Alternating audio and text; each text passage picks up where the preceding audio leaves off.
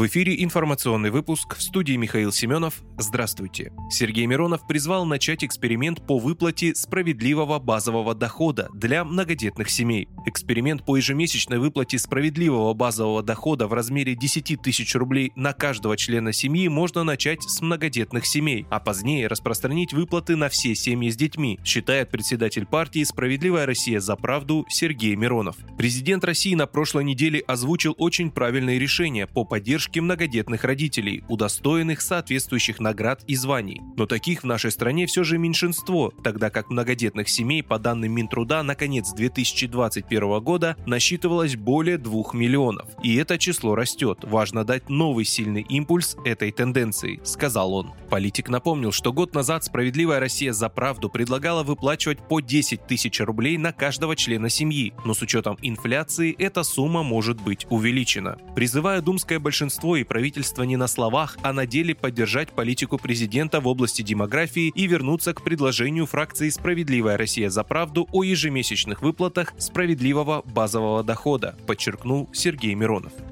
Дадон заявил о подготовке военного присоединения Молдавии к Румынии. Запад провоцирует дестабилизацию в Молдавии, чтобы оправдать ее военное и политическое присоединение к Румынии и размещение на территории страны войск НАТО, заявил экс-президент республики Игорь Дадон.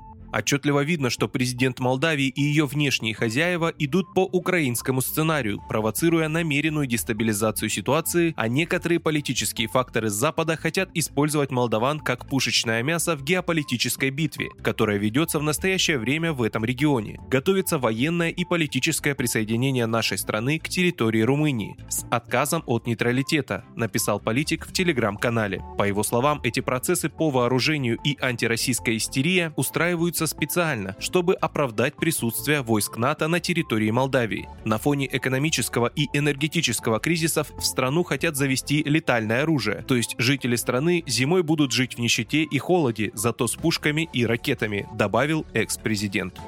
Референдум о вхождении Запорожской области в состав России планируют провести в 2022 году. Запорожская область планирует провести референдум о вхождении в состав России в 2022 году. Об этом ТАСС заявил член Главного совета военно-гражданской администрации Запорожской области Владимир Рогов. Определять будущее Запорожской области будет народ. Проведение референдума запланировано на этот год, сказал он. По словам Рогова, референдум будет действителен с явкой от 50%. Основой проведения референдума является гарантия безопасности на территории. Порог проголосовавших за вхождение 50%. Если явка меньше 50%, понятно, что референдум не состоявшийся и решение не принято, сказал он.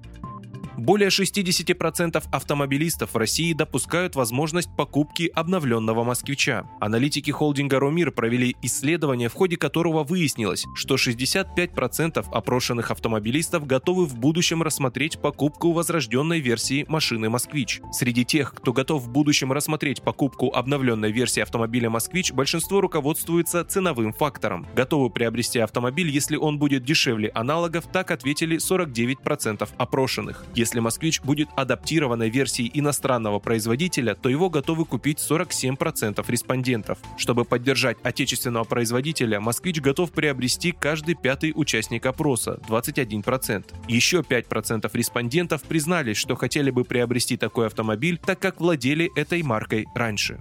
Вы слушали информационный выпуск. Оставайтесь на справедливом радио.